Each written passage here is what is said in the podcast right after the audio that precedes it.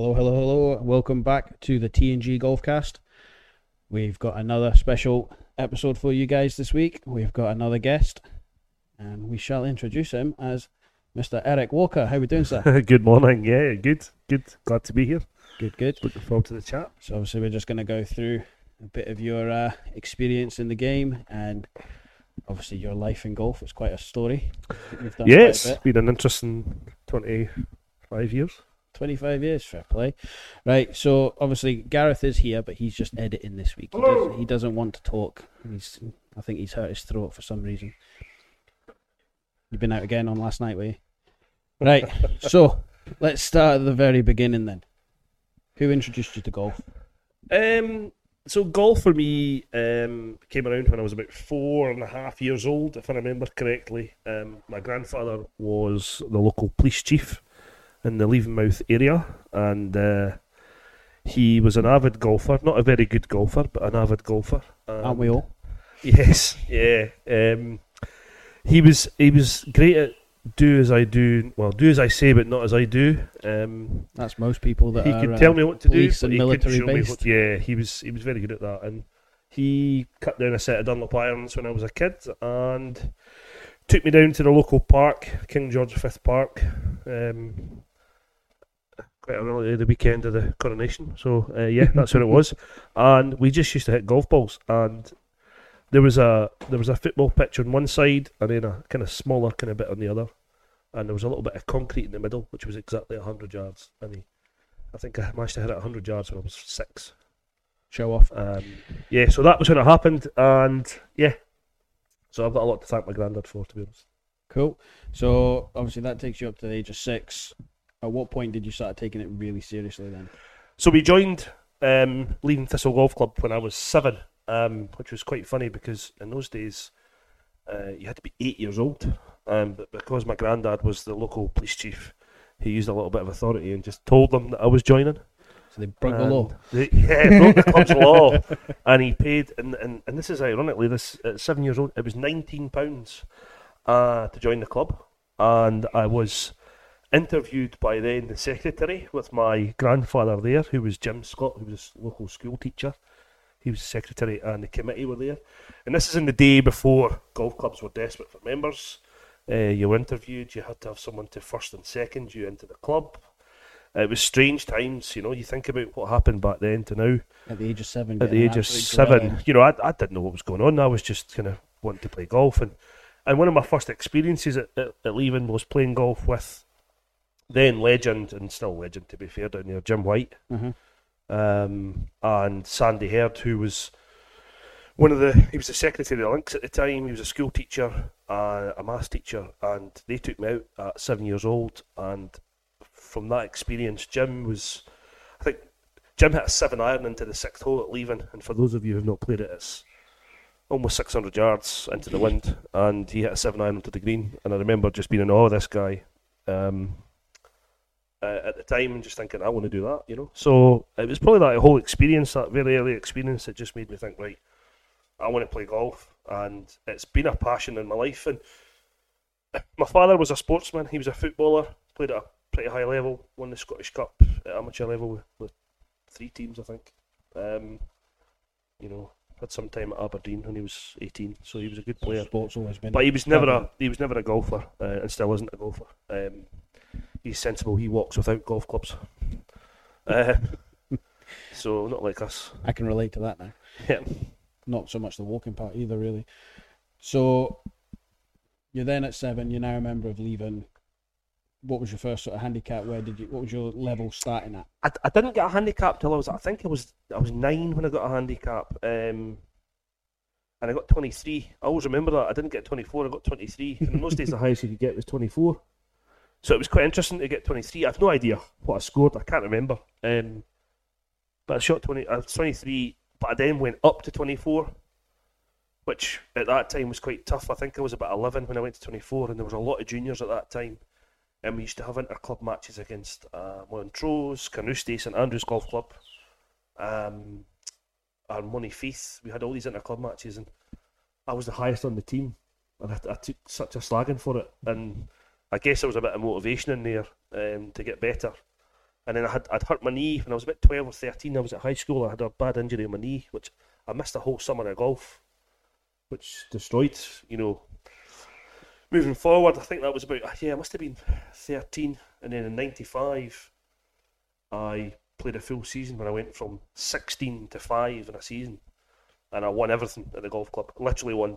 I think I won like 13 events, and at the prize given that year, it was um, it was like Tiger's Major haul on the table.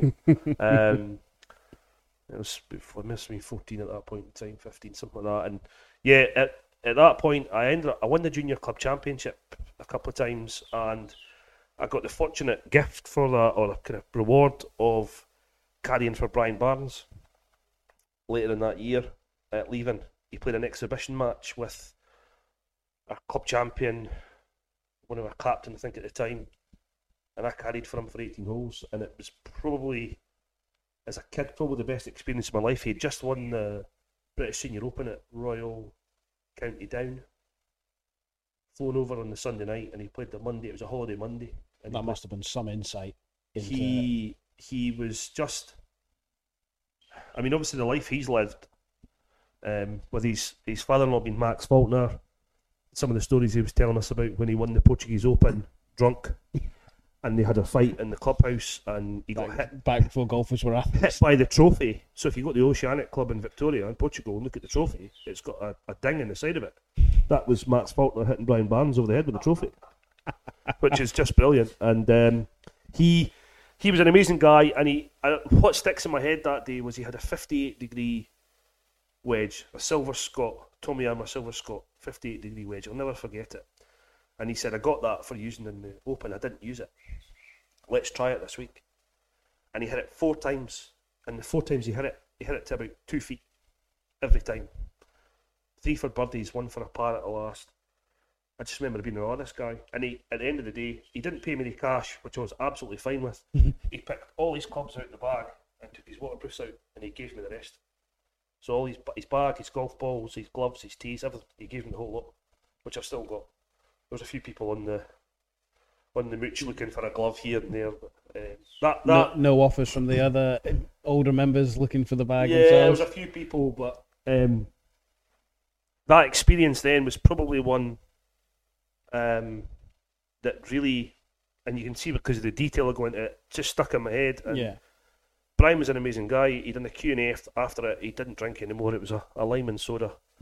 Um, and he beat Jack Nicklaus twice in one day. You know, there's not many people can say that, and, and not a lot of people know that. He, in the Ryder Cup, he beat them twice in one day, and uh, that's the talent of the Brian. He just didn't achieve it at a global scale, maybe because he, he was fond of a beer too much. But there's a lot of stories like that in this country, I'm sure. you're not wrong there, mate. So at that age, fourteen, would you say that was when you maybe sort of shifted towards this idea that this is it now? Golf is where I want to, I want to be involved in all the time. And Yeah. Turn pro and So at that point in my life, my mother used to have a hospitality company, uh, Donald Walker Associates. Um, so she was heavily involved in golf, hospitality, rugby, football, and I used to do, you know, at Scottish Open, Dunhill. I would stand there and hand programs out as a kid. So golf was always kind of in my forefront of my life.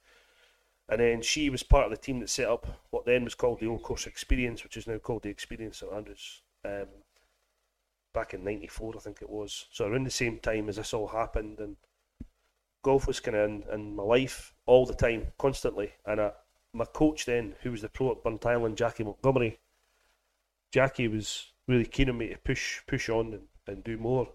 He he's kind of said to me, you know, you've got a lot of skill, a lot of talent, you, you could do more with it. Um, and when he'd said that to me, I was kind of like, right, I need to push on with this. And um, kind of late '97, I was working for the Links Trust actually in this Links Clubhouse um, that summer and into '98. And Jackie said, "Listen, I'm moving to Dunbar. Paul, who's his assistant, is going to become the head pro. There's an assistant's job for you if I want it." And I, and I, I took it with both hands. I thought it's a great opportunity. And my mother wasn't very happy because I went from actually having quite a good job in the Links Trust. I was earning at that time good money as a 17 year old and had a good job and I'd done the odd day for her as well, doing a bit of caddying and just general, just dog's body. But um, because her office at that time was in the clubhouse. A lot of people don't know that. It was down where all the carry cars and power trolleys are in the Quince clubhouse. That's where the office originally Alright. started.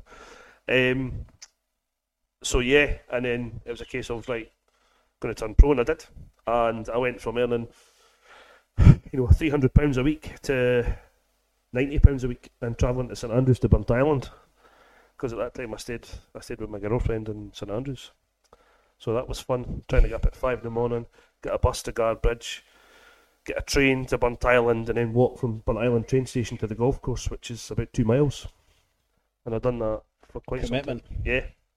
Yeah. So obviously you're now at Burntisland. You're obviously assistant pro there. What did turning pro look like for you? What was the involved? So I, I, my handicap, I think at that point in time, I, I turned pro for point nine. I think it was point nine. I think I got to scratch just after I'd sent my stuff away to the PGA, but I was point nine, so I had to do my playability test, Mhm. um, which I believe they still do. Um, and it's a bit of a strange one, the playability test. You've got to shoot plus 16 or better. Oh, sorry, plus 14 or better, which um, you got to remember, guys that turn pro in the PGA are off maybe four handicap, I think's the limit for guys and, and six for, for, for girls. And plus 14 should be achievable, but when you're doing that in early April on pretty little golf courses that you've never played before, I don't, one of my friends tried to do it at West Lothian, and I don't know if you played West Lothian, but it's stunning golf course. It really is, but it's so short and quirky that you could you could make four or five doubles, hit good shots because the wind's so exposed. And one of my mates, he shot ninety in the first round of his playability test. So it, it and you're nervous as well. You know, you're not thinking about shooting a score. You're trying to just not shoot a high score. yeah, but I was more- quite you're more- lucky. you're more focused on the target instead of just playing golf. Yeah, and it's tough because you're just you're 18 and you're you know you're you're confident but you're not assured. I think is probably the correct word. So plus fourteen is maybe a bit It's a help then because it's hard. you, yeah, you would think it, is, it would be break 80 they're just maybe. looking for, for guys who've got some form of golfing ability. But really, if you're if you're going down the PGA route, really, the golf's the last part of it that you're they're after. It's just to see that you can actually play the game and that you're not, you know, you've got some ability. And I, I shot 71, 72 at Falkirk Tryst, um, and I cruised round. I really enjoyed my experience. Um, it's probably the last time I could admit that I wasn't nervous on the golf course. Um, I was quite a confident guy back then, but um, one of my friends, he failed it several times. I won't say his name. He's a good lad. He's a pro at Bilburnley now. Um, um, Scott, I'll not say his name, but I'll drop where he works.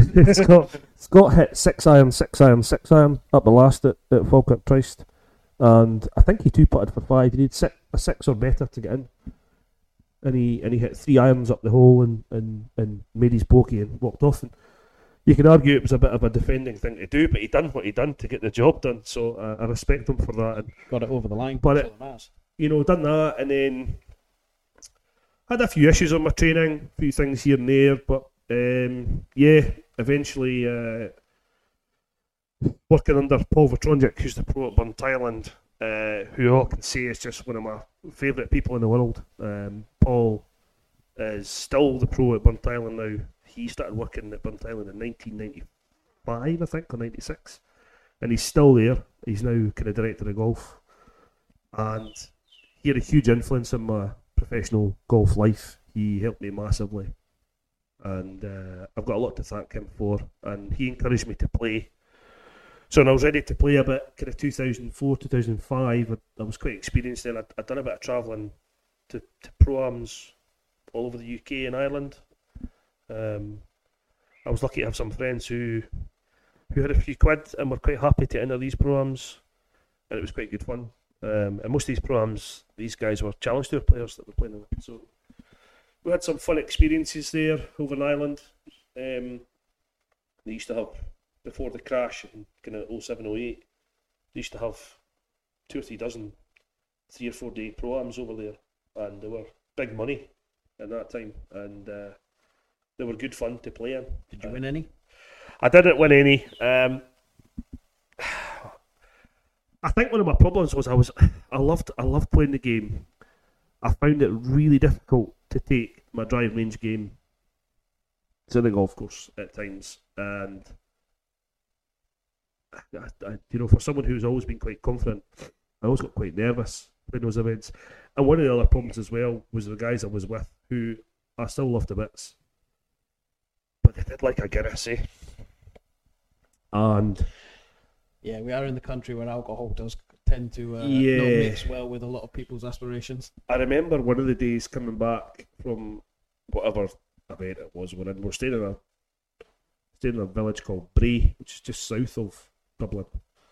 And I remember coming back up the stairs and we'd had a few Guinnesses this evening and I won't say the guy's name, but he was like the bedroom door was wide open and he liked to carry a lot of cash.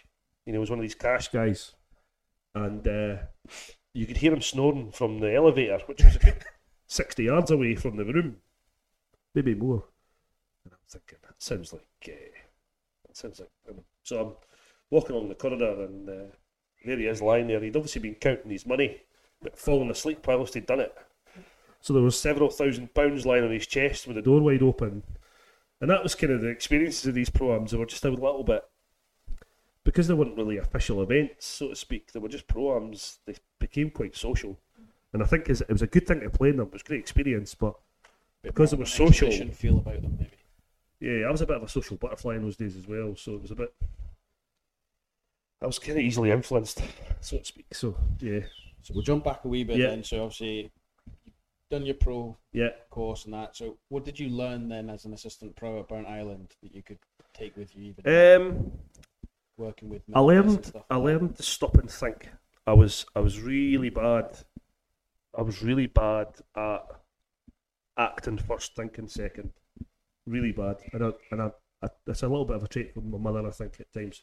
Although she's much better now. Um, was I, I, I would I would be re- reactive and do stuff, and then I'd be like, oh, that was the wrong thing to do, and that would be on the golf course or in the pro shop. I was too quick to try and get stuff done and not sometimes do it properly. And Paul was brilliant at like think about what you're going to do, take a deep breath, think about things. And I was always adamant. I was always adamant. I was right. I was typical of probably. We can all probably say that when we're in a, Yeah. you know, eighteen to twenty-five. You were just, bit, yeah. you know, you knew everything, um, but you didn't actually know anything. Um, and and I, I learned a lot to to listen, listen more. I was I was really bad, and now now I'm probably the complete opposite. Uh, I'm I'm not as reactive as I used to be at all. I'm, I'm I'll sit in the corner and listen to everything first before I have a point to make. I won't, you know, and that even goes from a social media standpoint now. I was terrible in the past. I need to having a that view sometimes. And I see people on social media, and there was a situation on Friday. Um, I won't go into that where people just say things, and, and I used to be that person, and now I won't do it. Um, you kind of as you get older, I think, and that, and that was one of the things I can say that Paul taught me, and, and as a as a grew as a pro. But what I did learn um, was, you know, how to run a pro shop, how to be good with your staff. I think in a pro shop, staff are so important, and if you look after your staff, then your staff are going to hugely benefit you back, and that was what Paul, and to be fair, Jackie in front of him was very, very good at doing. Um, you know, had good influence by those guys, and then worked with some good assistants. Um, you guys will maybe know Mark Anderson at Leven, good player. He's won the club championship like seven times down there. But Mark's, I'm terrible with it. Um, yeah, Probably know him if I, if I bumped into him, but Mark worked with us for six months one summer. I think it was 2001, and he's my best mate. It was it was terrible because we just we were a terrible influence to each other. But as a as a summer working with your best mate in a pro shop, we had some laughs in that pro shop, and uh, uh, yeah, some fun experiences. And then Chris McGowan, Chris is now in Canada. He's got his own teaching school in Canada, and he's arguably one of the top coaches in North America, never mind just Canada itself. He is hugely talented coach and a guy who, when we first met, we never really kind of we kind of locked heads a little bit. I think it was maybe a competition thing between us. He shot sixty one at Thornton.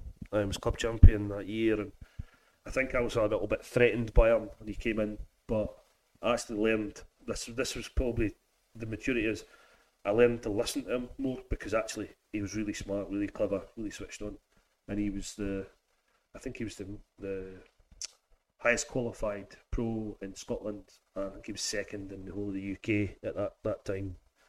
So sometimes you just got to sit back and absorb some of that, eh? Yeah, And so you, you got to sort of get rid of your own ego and, Yeah. and, then use that as an opportunity to become a sponge and learn from him what he does that maybe you're not doing. And, and, And in those days. I, my ego was terrible. I, I was really bad for. I don't know why I was like that, but it was it was Chris was great, and you know, little situation where if I fast forward to 2020, where COVID's hit and I'm in my, my garden, I had real short game issues. 2015 onwards, never really addressed them. Kind of just nursed it round.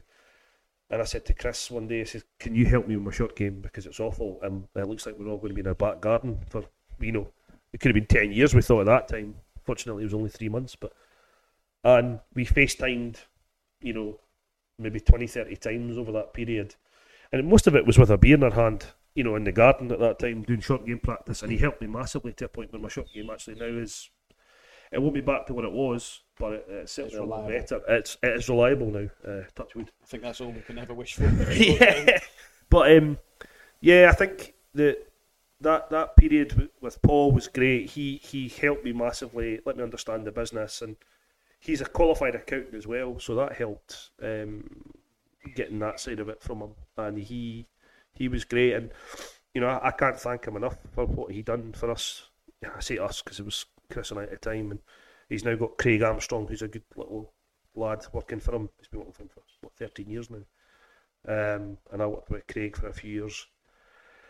And uh, yeah, it was good. I played a little bit then. I won, uh, won a couple of pro ams. Uh, won the Scottish Alliance Championship at Monifieth, kind of 2006. So I was going to say that. Did you find that you still had time to sort of improve your own game and get out and play while you were? I always wanted to play. All your duties elsewhere. I always playing was always at the forefront of my mind. I mean, I would, you know, work as quickly as I could to get stuff done so we could get that shop shut, so we could get out and play nine holes, and you know, sorry, Paul, we did close a bit early sometimes, uh, but I'm, I'm pretty sure he knew that anyway. Um, I'm sure they'll send you the bill for hours.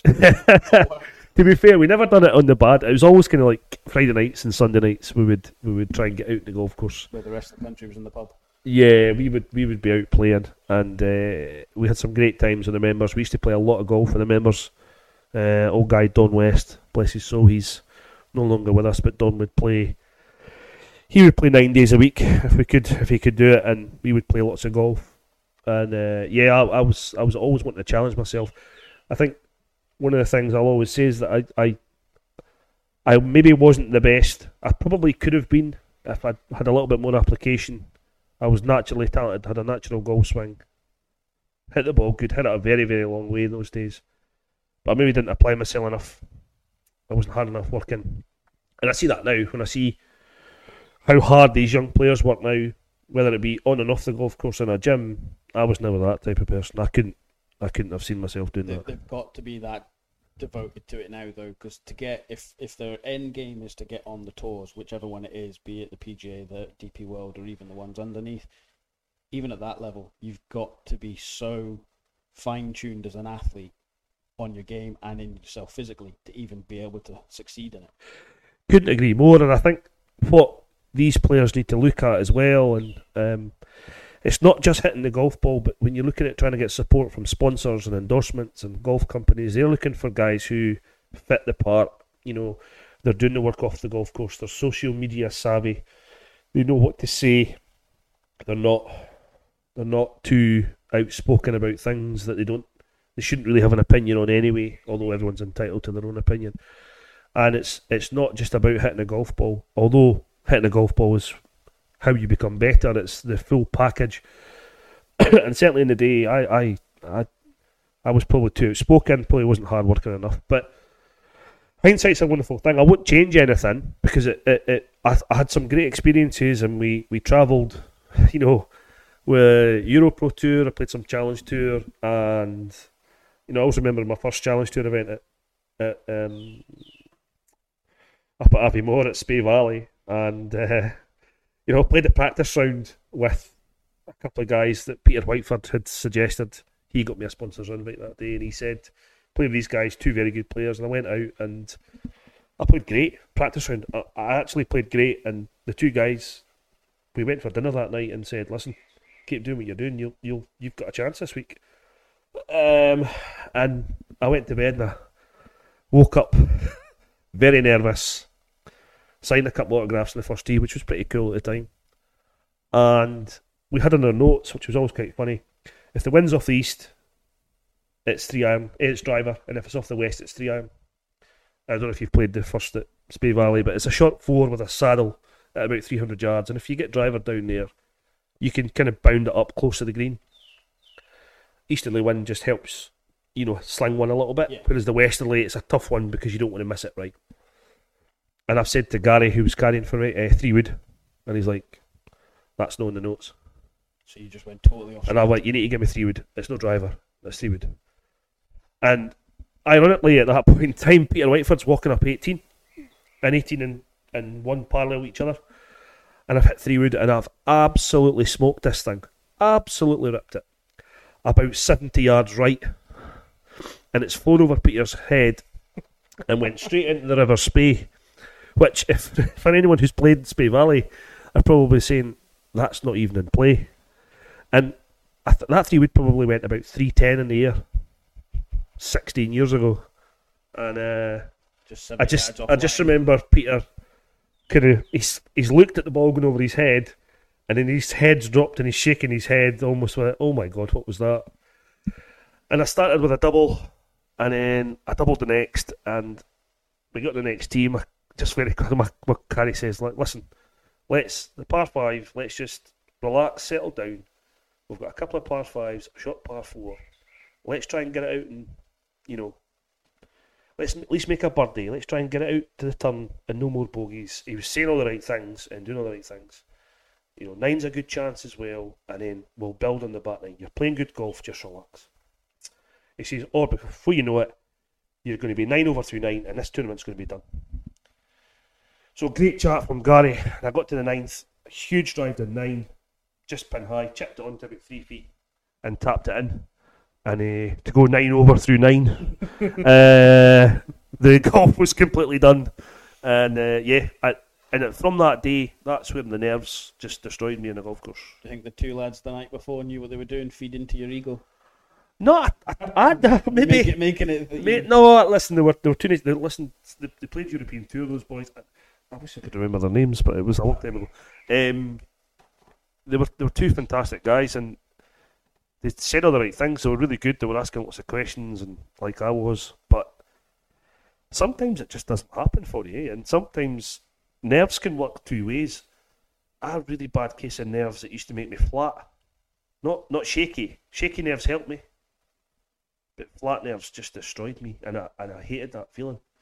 And it's and I don't know if you guys have ever had it on the golf course. Desperate to play, desperate to play, get on the first tee, and would rather be somewhere else. Yeah. It's a horrible feeling. It really is, and I, I, went had it yesterday. it's a horrible feeling, and anyway, I'm sure there's a lot of golfers out there who have experienced that. And I'm sure there's a lot of golfers at the highest level that experience that. Yeah, I'd imagine it affects all levels, as you say. but you almost that kind of moment was that horrible feeling of I'm not good enough in my head, and I, it was a horrible thing to think of at the time. I really struggled a little bit after that. But Yeah, you won't be the only person that's ever had that. Sure, Yeah. not just in golf, in all areas of life, Yeah, you get those voices. So you'll not be alone on that one, pal. Right, we'll stick with the golf courses. You said earlier you like to challenge yourself. Yeah. What would you say was your biggest challenge that you've taken on the golf course or undertaken? the biggest challenge I've taken. Um, biggest challenge I've taken. Uh, so you can answer that in many different ways because it could be one shot, one round, one event. Uh, I mean, I had a situation that I think I maybe mentioned it to you in 2013, open qualifying at a, That's what I was alluding yeah, to. so yeah, so open qualifying at Bruntsfield Links, which I'd never played before, and I remember playing a practice round the Sunday before the Monday of the qualifying, and the steward coming out.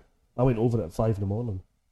A practice round. You weren't supposed to be there until eight o'clock. I didn't know that. I went over quite nervous, and the guy said, "Oh, it's okay on you go. Don't worry about it." There was no pro there at the time, because it was far too early for a pro on a Sunday morning.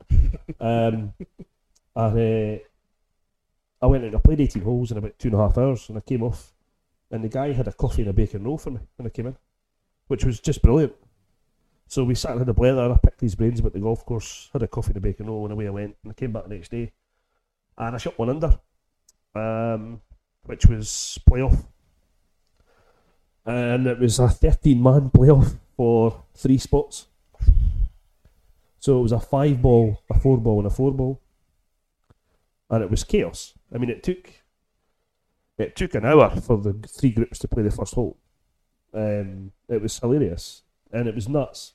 So was it like a knockout format? So basically, the cut on that hole, you know, it wasn't you- a three-hole playoff the- like that. Uh, it was a strange format. and I, I don't know if they still do this, but you all had to complete the first, and then if eight guys made four and five guys made five, the five guys that made five were out, and the guys that made four moved on, which is the correct format. yeah, but- knockout basically. yeah, but when there's thirteen of you, it's just chaos. So anyway, I've got it to the. There's now three of us playing for one spot. Two guys are through. Eight guys are sitting in their car, raging at themselves, and it's the ninth. Is it the ninth? Yeah, the ninth hole, the old ninth hole in Bruntsfield Links, which goes round the corner. Quite a sharp dog leg. It's not long. It's about three thirty. and I've just flat duffed a five iron off a tee. I've hit it. I don't know, 140 yards. And it's only went 140 yards because it's downhill to that point. And my caddy Jim's just shaking his head and going, off, you know, fuck. You know, what we're going to do now. So I've walked up and he's plonked the bag down and I'm looking at him and he's looking at me and I'm, I'm looking at him going, how far have we got? And he goes, I don't know. you know, I'm like, well, let's find out, eh? And at this point, because of the playoff and because of the time, there's actually quite a big crowd there. And I'd hate to guess, there would be a couple of hundred people there anyway. I mean, it's in the middle of Edinburgh. And we've walked back and forward. I mean, this is taking an age. I mean, this is Patrick Cantlay pace, this stuff, this, you know. Um, maybe even slightly slower. And Jim says, I think we've got about 190. And I was like, right, okay. He said, but actually, I don't think you can hit your five iron over those trees. It's too, it's too close. And these trees were like 100 foot high trees. And I'm like, what do you think? The wind was across, so it wasn't helping. And I says, well, what if I had it long right? Like aim right and try and sling it and, and try and make four from the end. And he, he said, oh, I don't know. He said, I think you're going to make three. I think somebody's. We're playing. Graham Rankin was one of the pros. He was a really good amateur at the time, well, in his day. And I can't remember the other young lad. And I've said to Jim, right, give me six iron and I'll just hit it as hard as I physically can on that tree that you've said. And he's like, okay, good luck. That's what he said to me. And Jim, building. Jim's a great guy, right? But he's just, deadpan. yeah, good luck. And he, we had some laughs on when he carried from. So I've hit six iron and I've, I've just flushed it. it. It couldn't have come any better. And it's finished about six inches for the hole. And the other guys have hit it a little bit away for the hole, 20 feet, 25 feet. And I guess my shot had a bit of an influence on their shots. Tapped it in. Honestly, I thought I could miss that putt. I actually thought I could miss the ball. I was so nervous over it. And I, I mean, it was tiny. It was like so tiny. And I, and I tapped it in. And uh, I was buzzing. And the captain of the club said to me at the time, I'm going to get a plaque put there. I think he'd got a little bit above his station at the time because it was quite, it was just quite, I think, with everything that had gone on that day, it was, he just got quite above his station. I think he'd had a few whiskies in the in the clubhouse and stuff. But uh, yeah, it was quite an amazing day. And and I went to Dunbar, final and qualifying. But I'd actually, between that, played Muirfield um, 2013 when Mickelson won it. And that's when it was like, what a summer that was, you know. But when I played the course about three weeks before the Open, I played great and I finished 3 3 3 at Muirfield, which would be worth a fortune to anybody in an Open. And Jim got us a night stay at Archerfield Links because his company had a corporate membership down there. So I was like, this is great. This is the perfect preparation. And it just didn't quite happen for me. I got two poor starts at Dunbar and I missed out by not much, three or four shots, I think. But again, nerves just beat me.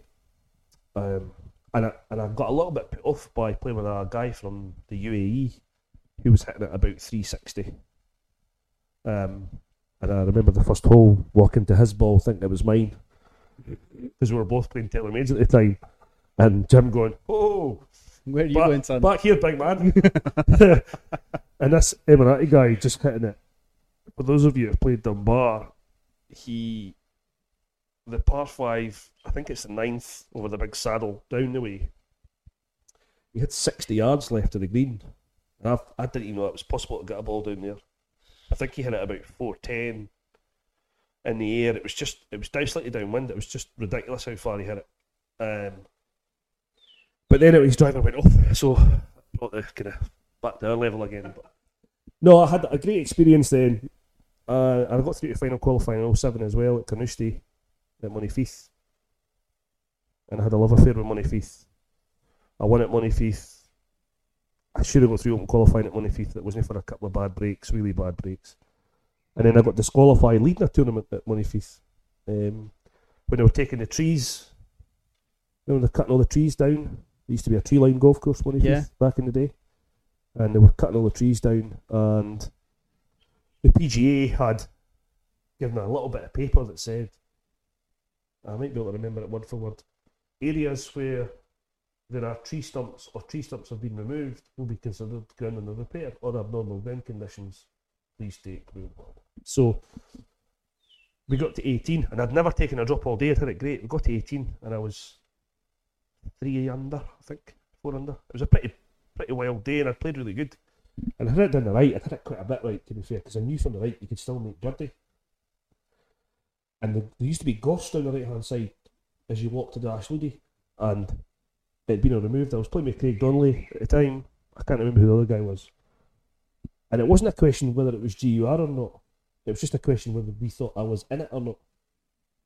So we went over and we all agreed unanimously that yeah, you're entitled to the leaf, Eric. That's in the GUR. So I took the leaf. I didn't gain any advantage at all. I pitched it on the green, missed the birdie putt, walked in. And uh, was sitting in Wells Green Range about two hours later and got a phone call from Michael McDougall at the time and he just said, Did you take the leaf from me? Yeah. And he said, Oh that was that's gorse, that wasn't trees. I said, Well, it was stumps. You know, the rules. And he went, Yeah, but it's tree stumps, not gorse stumps. And I'm like, Well, I'm sorry, Michael, but the entire golf course is like that, gorse and trees, so I certainly want to be the only one. He went, Well, yeah, I, I agree with that, but you're the one someone seen from the clubhouse. They've said to him, There's always prying eyes on him. Yeah, it, it was a player. I don't know who it was. It doesn't matter who it was. Um, and he said that it, it's not Gustavs. You should have asked. And I said, well, Michael, we You came, you came to an understanding with the players you were playing with, yeah, all in agreement. and there was no advantage gained. And I think retrospectively now the rules changed. I would have been able to just two shot penalty, and they would have signed for one under as opposed to three Yeah. under. But at that time, all he could do was disqualify me for an incorrect score. So it's fine. It happens. It's again, it, it it's part of life's rich tapestry is golf, but it was good fun. Not really. Not really. I was, Not really, no. I was an angry man after that. I can imagine. Yeah. Right, so we'll take a wee break there from yourself, Eric, No problem. because we've got a very special guest with us as well, because we are now comfortable, uh, very comfortably sat inside the Fife Golf Studio here in the Keithin, and we have with us the owner, Michael. How you doing, pal? Not bad. Good morning. Welcome to the studio. Yeah, so talk us about this place then, because obviously we've taken a few photos that we'll put up on Yeah. the socials to show folk. So this this has kind of been born off the bad weather in Scotland and where Bad we are. weather in Scotland, never. Um, I- I'm a member of Aberdour, which a lot of the inland courses around here just instantly get shut with the weather. So a But lot it of is a great golf course there. Yeah, I love it. Absolutely. I've been there six years now. I must say, I've, I've played it twice, and it still, for me, has the two best opening Yeah. holes you can have on a golf course. Destroy you. They will Great just- fun. Oh, they're great fun, the views, but unfortunately, I can't see anything but water.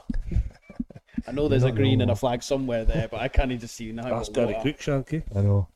Uh, it's uh, it's certainly one that can ruin your round before you get started. In the first two, but 100%. love them. So you're obviously victim to poor weather in this Yeah. area, and the courses don't always stay open. And then this was something I, I started looking at it more for the house. Is there things out there that we can use? But when you start looking into it and the size of what you actually need, um, it took a different turn. And then the cost of it all just, you know, it just escalates to something that made a decision that for a business side of things, it would make more sense than just trying to do Yeah. it for myself. And then this room became available, um, and it was just a great opportunity to trial it. Um, so this was last Christmas. Um, we just got everything going with it, and it's just some piece of kit. You know, Oh. it's Yeah, we've only been here for about an hour or so, but the the space that you've got here, the setup is spectacular. it's- I must say, I'm a big fan of the back piece. yes, uh, Uh, very nice view of the 18th of the old course, the Swilcan Bridge. So, what made you go with that view? Um, working with the, there's a local company, John Young Signs. Uh, know John Young quite well, so I just had a good chat with him about putting something in here just to uh, be something a bit special. Got a lot of the old sort of winners up there as well. Yeah, could see that. Um, Just looking at it quickly, you got Sandy, Rory, Tiger, Tom Watson, is it? Jack Nicklaus, Palmer. Yep. Yeah, so all the and even a nice, very full size view there of Tom Morris. with Couldn't Tom. have Tom not be there. Yeah, I know. Um, but yeah, so I'm just getting the space right. Um, and then we've got the Quintic putting system in as well, which is somehow a Yeah, piece you of tried kit. to explain that to Yes. me earlier. That just went straight in my head. You need a I- physics degree for that. Yeah, I like to class myself as a bit of a golf geek, but that that was way too far for me. I might have to put it on for you, and just let you see how it works. Um, but yeah, and then from there we've, we've got a membership running. Um, we've got three pros, including Eric, who's he's as well getting another bed in here beside me. Um, and the people that are coming in are just delighted. You know, there's a lot of smiling faces when people come in. A lot of different demographics. Uh, we've got people that are coming in that just can't get round a course anymore, so they're getting a full round in. Delighted. In Uh, warm conditions. Yep. never lost a ball. No wind, thank God. Yep, I think Michael, you just said it there. It's it's great, even that the people who maybe can't play T holes anymore. This facility Yep. is perfect for that. And it's, Um, a lot of people don't think about that that type of golf, are they? And just starting off as well, I've got a few people come in that are just starting. They've got no confidence to go out on a course yet. And this yeah, is a that's, perfect that seems environment. to be a big problem yeah. with a lot of new golfers or guys who come to the Mhm. game, whether it be from a young age or an old age. It can be quite intimidating to go on a golf course where there's already a very good plethora of members who are already confident in playing the game, know the etiquette maybe, and like want to get around the golf course in a decent time. There's that intimidation that you think you'll be holding them up, so you don't Exactly. focus on your own game. So they're building that up here. Yep. And then there's people just coming in. They're very social. You know, you can get you can get around in in about an hour on your own. So it's a roughly about an hour per person. So you've not got the full day travel going to a course. So you, if you're wanting to hover around, you can get in pretty quick in here. So it means you can keep your partner happy. Keep the partner happy, yeah, and the kids. Um, and it's open till ten at night on that as well. So I have got guys coming in, get the kids ready, do what they have to do in the house, and then they can come in quite late on in the night and still get a few swings in.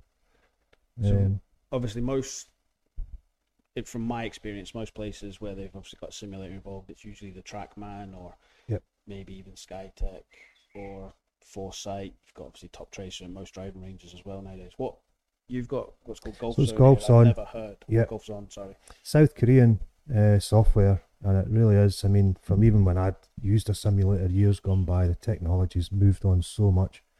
Um, and the reason I, was, I went for this is there's just there's so much more added to this. Um, you've got real time ball flight, so likes of the TrackMan, there's a bit of a fake ball at the start Yeah. before it catches up. Um, you've got cameras set up there to, to kind of record the swings that you can go and look at. There's the hydraulic platform that you're the swing plate that you're on that, that just was really yeah, it just replicates all the ground contours.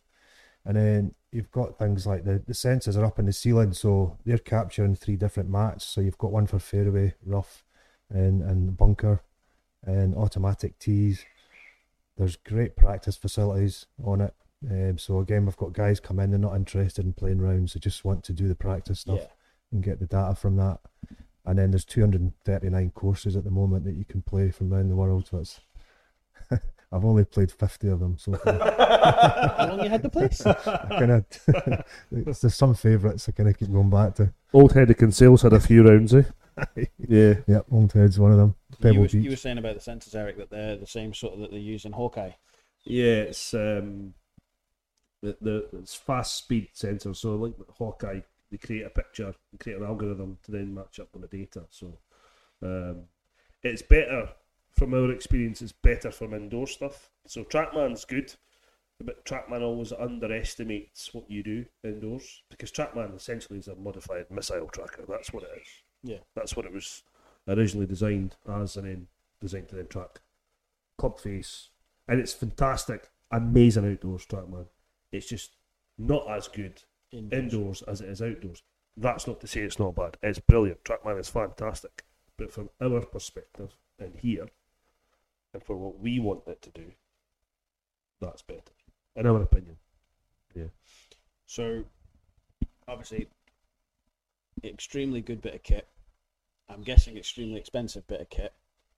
How did you manage to get this to all come together? Then?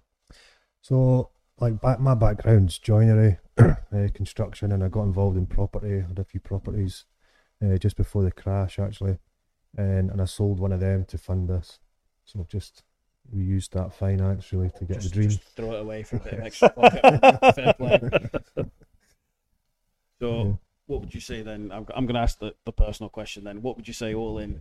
You've managed to do this for anyone who might be listening that wants You're to try and set this up themselves. It's about seventy grand so far for this, which yeah, Oh yeah, as Gareth is just saying there in the background, worth every penny from what we can see.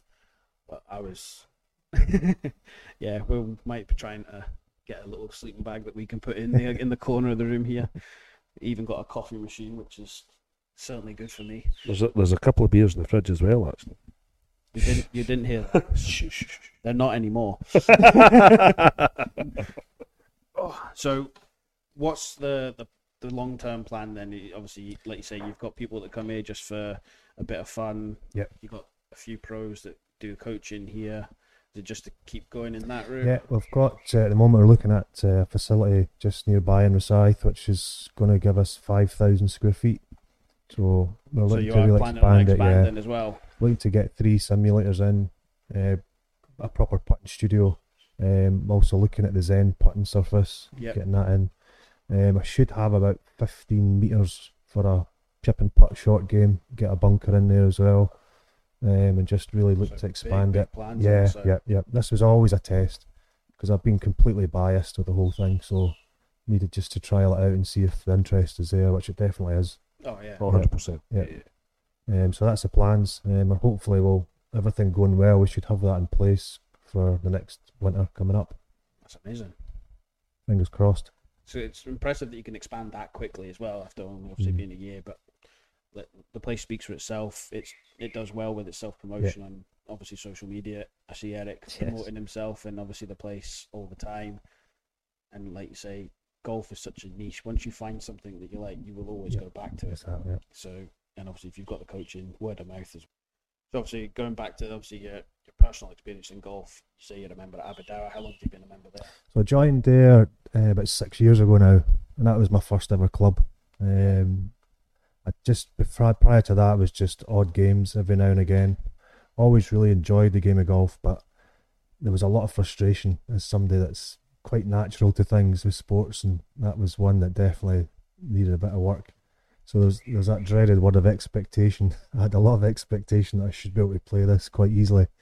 Uh, just wasn't the case. Yeah, it's not an easy game Nah, at all. Uh, and this is what I've found now. So from six years ago, I've been on a bit of a journey with it. Absolutely saturated myself with the golf, and uh, yeah, it's definitely been an education. The pro at the time was David Gemmell. I don't know if you know David, but uh, he kind of took me under his wing uh, for the first year because I went to get fitted for clubs. Going to take this seriously. Had a spreadsheet made out and everything.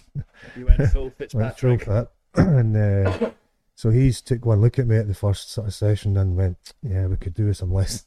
first." so I've never had a problem hitting the ball. I could always hit the ball pretty far, but just all over the place.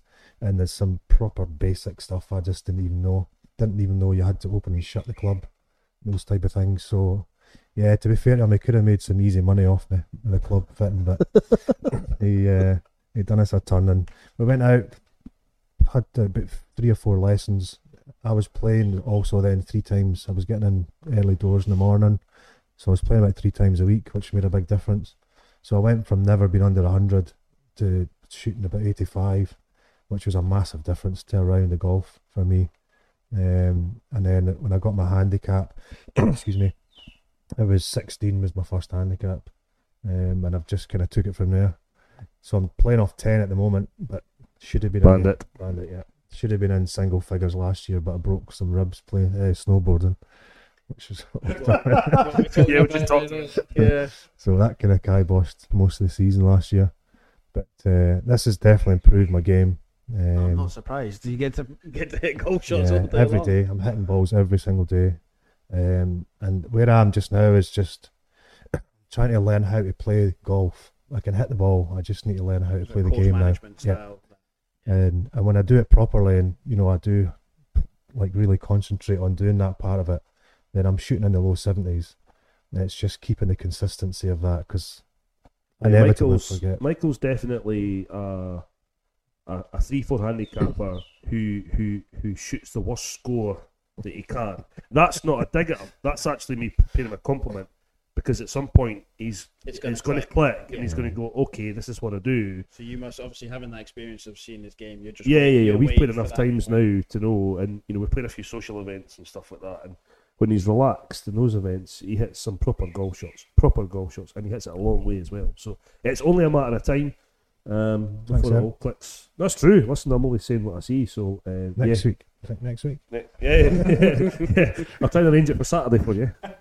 Yeah. Well, in that point, then obviously, if, if Eric's claiming like he is, and I would got no reason to disbelieve him. If you're at a three, four handicap level, even better.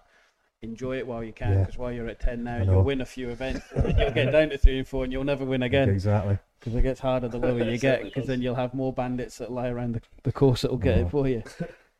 So. Yeah. You said obviously you've only really been a member at six years before. How long have you played golf? When like I think only I picked a club up at about twenty three, something like that. When I had a, I was introduced or invited to an outing, and uh, I'd never played golf before in my puff. And I actually had there was two rounds I played. In the first round, I played cat handed because that's just how I picked the club up. And it didn't really matter how many times they told me you can't play like that. I was just I'm going to show you. So by the time I'd lost all my balls and most of theirs, that was playing the second round I changed it uh, to sort of normal grip. Um, but I'd be lucky if I played once or twice a year. Um, up until then, there was a small phase where we played a bit more regular. Um, and I did think about joining a club. I'll not mention which one, but I made a massive mistake in walking in with my hat on into the clubhouse, and just about got smashed to bits with this guy. And I was like, All things it's that are wrong in golf clubs at times. not for me. Yeah, tradition can be a little bit of a, a pain in the But it's changed. times. I think uh, when I went and joined Aberdour, I was kind of with one eye on that, but actually it's been amazing. I've I've got met some amazing people playing golf. Um, I joined the Sunday Sweep quite early doors. I was kind of introduced, and it's a great bunch of guys that's in that. So there's a few of us. Um, we've been abroad. You know, we'd, we'd go and play as many courses as we can in a year, and it's just uh, tremendous. Must have a few members that come across here as well. Yeah, there is, yeah. Um, and it's surprising. Some of them took a bit longer to get in. Um, but when they come in, they go, "Oh, I didn't realise. And I'm going to be this, trying to yeah. tell you. but, so, yeah. And there's some great, and there's all, this Stuart Rico John plays at Aberdour. He's, I mean, I don't even know how many times he's won the club Living championship. legend, isn't he, Stuart? Uh, I think he was leading the Open at one point, wasn't he? Yeah, he was a good pro in the 70s. But, Good uh, postie. Good see- postie. Good postie. Good poster score. He was, listen, what was he, 20 odd time? It's Honorary just- member at Aberdeen. I think there's one missing in a, in a big list, but I think it's because he broke his leg. Someone said that's why I never won it. Got beat in the final that year. But yeah, So, sounds like an old traditional golfer where there's there's absolutely nothing wrong in the swing and no Honestly. hassles, just tee, fairway, Yeah. fairway, green, two Yeah, putts off He was go. class. Still is to be fair, surely. uh, gentlemen.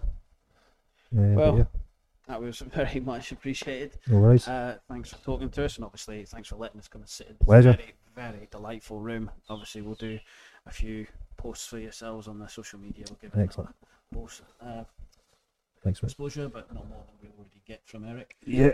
Eric's You know got me. Every, every second You know post, me. Every second post when he's in the country is for here. Sell the sizzle. right, so we'll jump back to you, Eric. So, obviously, we've covered a little bit of when you were assistant. Yep. And that. When did you take the jump then to become a head? So 2013 uh, or late 2012 into 2013, uh, Thornton Golf Club decided that starters were costing them a lot of money and they weren't really getting any service for it. Um, and Paul and I went up to the golf club, had a meeting with the golf club, and uh, they they were quite happy to put us in as as the pro at the golf club. Uh, Paul obviously had his contractual agreements with Island, so it made sense for me to kind of take the role. So it was still Paul's business, but um, but I took But you role. got the more experience of the the head of it. wasn't Yeah, I became the head professional at Thornton Golf Club, so it was the first time they'd ever had a pro in their in their history, um, and it was brilliant. It was a thoroughly enjoyable role. Um, great golf club, good bunch of members, um, huge senior section because the golf club's so flat. Uh, so five pence and a coffee was always a always a uh, traumatic experience when that happened. I'm just joking. Um, I'm still good friends with all of the members, and whenever I go back up there, I'm, I'm always welcomed. I was there for about two and a half years and thoroughly enjoyed it. We had some good laughs.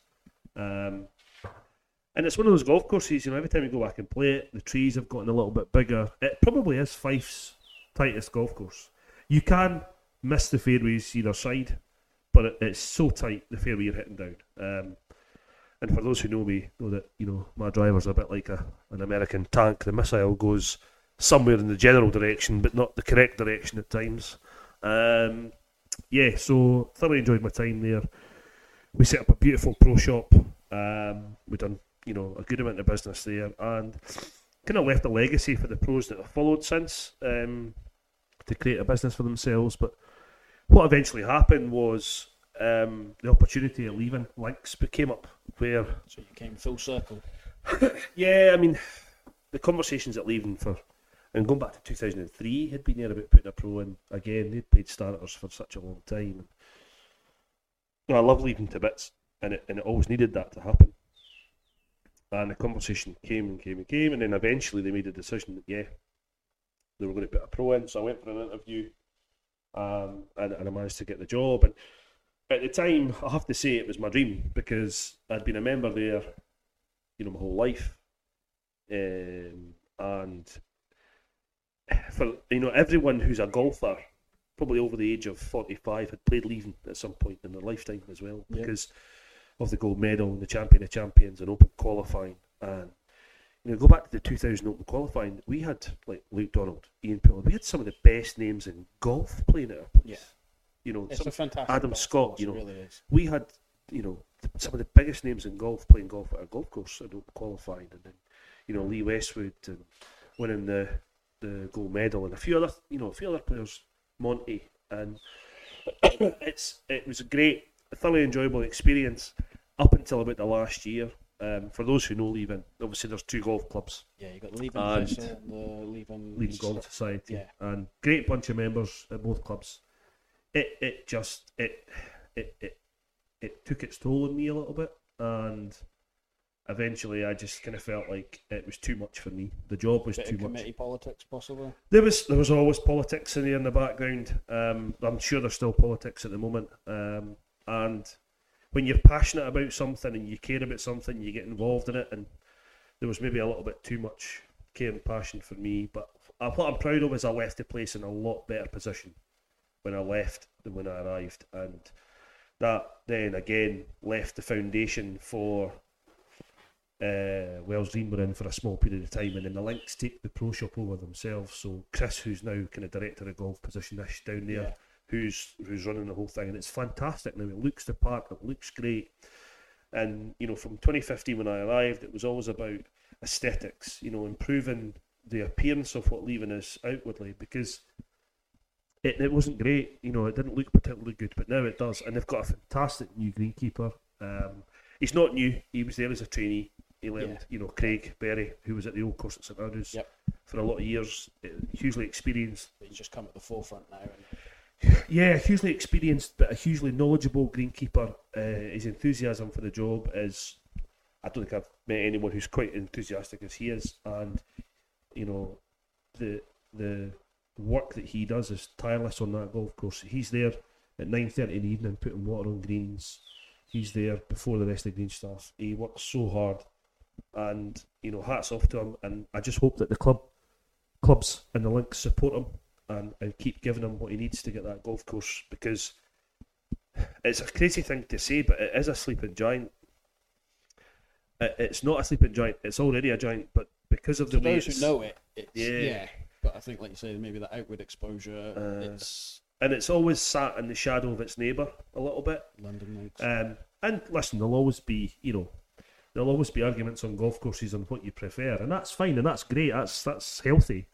Um, but Leven just is one of those fantastic golf courses, and uh, I think the more Craig's doing his job, the more the condition improves. The golf course stands then alone on its own two feet, and Yeah. you know, good luck to him. I hope he, I hope he gets the support from everyone down there. yeah, if I if I said obviously earlier that Aberdeen's probably got the two best opening holes, Leven Links has got one of the best finishing holes. In in Yeah, I mean, it's what a finishing hole that is. I think for me, I think the last, say the last six, for me, fourteen is a brilliant par four because it's not over until the hole's finished. Yeah, You, you, you, you- you've got to hit a good tee shot nowadays with the gorse is. You know, go back to the seventies. I think the bounds used to be down the right hand side of 13, 14, 15. You know that that uh, railway line was OB and it got temporarily re- removed. is that going to come back in when they're Yeah, well, it's been temporarily removed for 50 years, so I don't think it's going to come back in anytime soon. But you, you imagine playing that 15th hole at Leven into a strong westerly, 200 yards, with a pin front right and out of bounds is, you know, 15 to 20 foot right of the hole. It, it's a scary prospect. And I'm sure guys probably did, you know, aim a little bit left and bail out? Yeah, so it's a great finish, and obviously 18, you know, has renowned for uh, some of the finishes that have happened on it, and you know, it's one of my friends, Mark Wilson, when he won the club championship at Leven Thistle in the 90s, I think it was. He hit a shot out of the water and won the club championship. Because it. yeah, yeah, yeah. So, um, you know, incredible moment there, and I've seen so much happen there. I always remember one of my pros days, um, probably the, one of the busiest days that Leven's ever had. It was my pros day in 2017. I had 247 people play my pros day. It was four man teams. Obviously, one team didn't have the four men, but and it went to the last guy hitting the last putt on the last green. It was a four man team better ball event. And uh, James Marshall, Jimmy, hello. Um, Jimmy hit a putt from about 50 feet that four feet out was in and it missed. And I went Facebook Live with it. And it was brilliant because he had a putt to win. And it was, and that was probably one of my most favourite days at Leven. Was that that whole day? Done a beat the pro. Uh, we had everything going. Free bar. For the Leven boys, a free bar's expensive. Trust me. So they must have missed that invite. That was a lot. That was a lot of alcohol for those boys that day, but brilliant. I thoroughly enjoyed my experience. It was just a shame the way it ended for me, um, and that, that kind of that was tough to accept. Um, but at the same time, you know, the opportunity then also came up prior to me leaving was which was to take over the role of what my mother had been doing for 25 years. So yeah, that was where we were going to go next. So obviously, the, your next venture was Yeah, so the experience St Andrews is a juggernaut in St Andrews. For those of you who are privy to it, they are need a Um, trip. That's where you go. Yeah, they are amazing, and um, it was it was incredible. So I went for a job interview for a job, Was she on the? but she interview? wasn't doing the interviews. No, it was London. It was London that was doing the interviews, and uh, Joe, she got the job.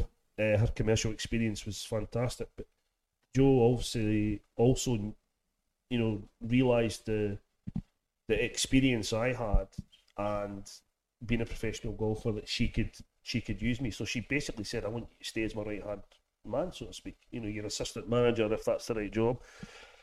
And it was brilliant. But my mother still worked in the office for the whole summer of 2019, and that was difficult.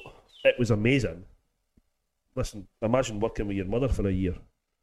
You know, it's still difficult because it's still your mum, but it was brilliant. I had a, an amazing summer. I got to learn the role of everybody. I kind of done a little bit of everything that year, that summer, and I met some incredible people, and it was it was fantastic. My mum retired in December, on the late November, December, um, and I'm glad she did. You know, she was doing 16 hour days for 20 years to get that business to where it was and what it is now. And it's a huge business, a huge, huge business. And it's going, it's, it's now, it's now in the digital era. It's, it's moved forward a little bit. Um, in the sense of how they how they go about their their, their, their processes and stuff, forced by COVID obviously as well. Um, and my role really was that was was kind of golf ops. I was dealing with a lot of our golfers. Um, I gave a few lessons. I played with a lot of the players, um, and we had you know billionaires, millionaires, the guy who saved up his whole life for that experience and the experience is the best name for it because it it was totally unique, you know. Um, and I, what I loved was people's faces on the first tee in the 18th green at St Andrews. I think that was Yeah, you see it every day. yeah, yeah. It's it's, I've, it's the best way I can describe it is it's the closest an amateur or the average Joe will ever get to feeling like a professional, especially during the Hundred percent. the summer months. You, you're on the first tee, you look behind you, and there can be anything from 50 to 200 people just because they're there, whether it's for tourism reasons or they're out for a walk if they're locals, and everyone stops to watch. So you've got that going down the first tee, and you've got it coming up the second of the 18th as well, hitting into the green, and you'll obviously, if you hit a good shot, you get the the applause. You get Yeah, the- yeah, um, totally. It's it is the closest thing as amateurs you'll get to feeling like you're. I mean, we can all sit here and argue about what's the best golf course, and we'll all have an opinion on what's the best golf course. But I, I definitely would, would fight to the death about the best experience in golf. And the best experience in golf is definitely the old course at St Andrews. Because there's not another golf course that can make you feel nervous three times, warm and fuzzy inside.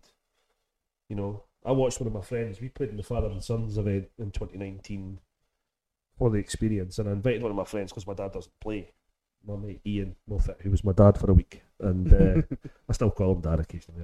I get a beer out of it, you know. And uh, he, we had just the best week, and I was looking at the book yesterday, funnily enough, and he hold a putt in seventeen, and he's there's this fist pumping moment of him holding a putt for a four net three at seventeen, and it, he's he's got the photograph in his house, and he's still got the book because we get a book of all the whole experience, and he's fist pumping it, and it's just this iconic moment in his life. Now, Ian has got a hugely successful business, and has been all around the world and done amazing things, and to this day, that's still. I won't say it'll end about the wedding day, but he says that that's the best moment in his life, and he and and to be fair, he's probably he means it because that's what the old course does to the normal person, and Yeah. it does it to, you know, you see these guys who've played golf all over the world and get to the first tee and they crumble a little bit. well, we're, we're sat here now staring at the Swilcan Bridge in the Yeah. background on that wall, and you can say, like, for you, we Yeah. we spoke off off uh, before we started this that you've seen Palmer walk over it, Jack walk, Tiger, Faldo, but you can say that you have made the same footsteps that these guys have made, Yeah. and it's the closest. Like, obviously, there are many other courses around the world that you can play, but with the history that St Andrews has, and you can sort of get that much closer Yeah. to these memories and that history that's happened there. So yeah, like you say, the, the Can't do it in experience, the best, sport, the best, eh? the best description is it's got to be the best experience. Yeah, I mean, you can't hire. Wembley for a game of football with your mates. You can't go and play tennis at Wimbledon unless you're a member. You know, you, you you know, you're not going to pitch up at Roland Garros for a, a game of mixed doubles. So that's what's so good about golf. It's it's all Yeah. right. You can play these. So obviously that was 2019 that you were there. You alluded to it. The big COVID happened at the Yeah. start of next year, and where obviously it hit an awful lot of businesses hard, especially the golf industry, because especially in this country we're so heavily reliant on the tourism aspect of golf to keep a lot of clubs running, businesses that are attached to it, obviously uh, tour, um, golf tours especially. So you decided to leave and start your own business. Yeah. So. Did you have a mental breakdown? um, I d- so what what eventually happened was that Compass, who's the parent company of, of the experience, uh, they obviously had to make redundancies. They had a share price to, to, to manage, which was which was falling like a stone. So they um, paid off quite a chunk of their staff, and there was one person in our office going to have to go, and I just took the decision to, to, to take the redundancy because I could I'm not someone for sitting in the house working. I don't know what that feels like, and the rest of the staff are used to being in an office space. For me, my whole life, I've been outside or on a pro shop or on a golf course and stuff. So I spoke quite heavily to my mother because obviously she's got a huge influence in my life, and I just I just said, "What do you think?" And she said, "I would take the redundancy and see if you can go back to teaching because you'll be able to find somewhere a golf club and, and see how it goes, and if things pick up again back up St Andrews, which eventually they will when they have, you could potentially look back at the and my job came up again, you know, maybe a year ago for someone to take. So yeah, as things settled down again, people were obviously trying to get themselves back to where they were pre-COVID. Yeah, and I just decided I spoke to uh, a friend who's a pro at a golf club and the Fife Golf Trust, and I managed to get the practice ground at Cowdenbeath Golf Club. And I used to teach there when I was like 19 and 20 because I'd done a lot of work for the trust with the schools. So I'd done work at Cowdenbeath High School, or Beath High School, and Balwearie High School when I was a young, kind of up and coming pro, learning to coach. So I used to teach at that practice ground. So it was full circle again. And I just started teaching. And because I've been around a long time and I've been at several golf clubs, I had quite a, a decent kind of contact list. So I just reached out to a few people who weren't getting coached by any other pro. I just reached out to some and I just started. And I done a little bit of work in the pro shop here and there, but not much. Just maybe like four or five hours a week. It was just nothing. It was nothing and I coached, and it went from strength to strength. And then um, one of the guys that works for Michael, um, Kevin, who I know really well, I've known him for twenty odd years, coached his dad and coached him, said that Michael was was going to be doing this place. Um, so we met kind of October twenty one, I think it was. Yeah, that's right. Yep. Yeah, came in. They were just putting the finishing touches to the place, and I think I was quite excited by it because I'd been doing a bit of coaching at Cluny Clays, which was which was fine in the winter, and then we were hit by the lockdown again, um, which was quite tough because I wasn't earning anything then.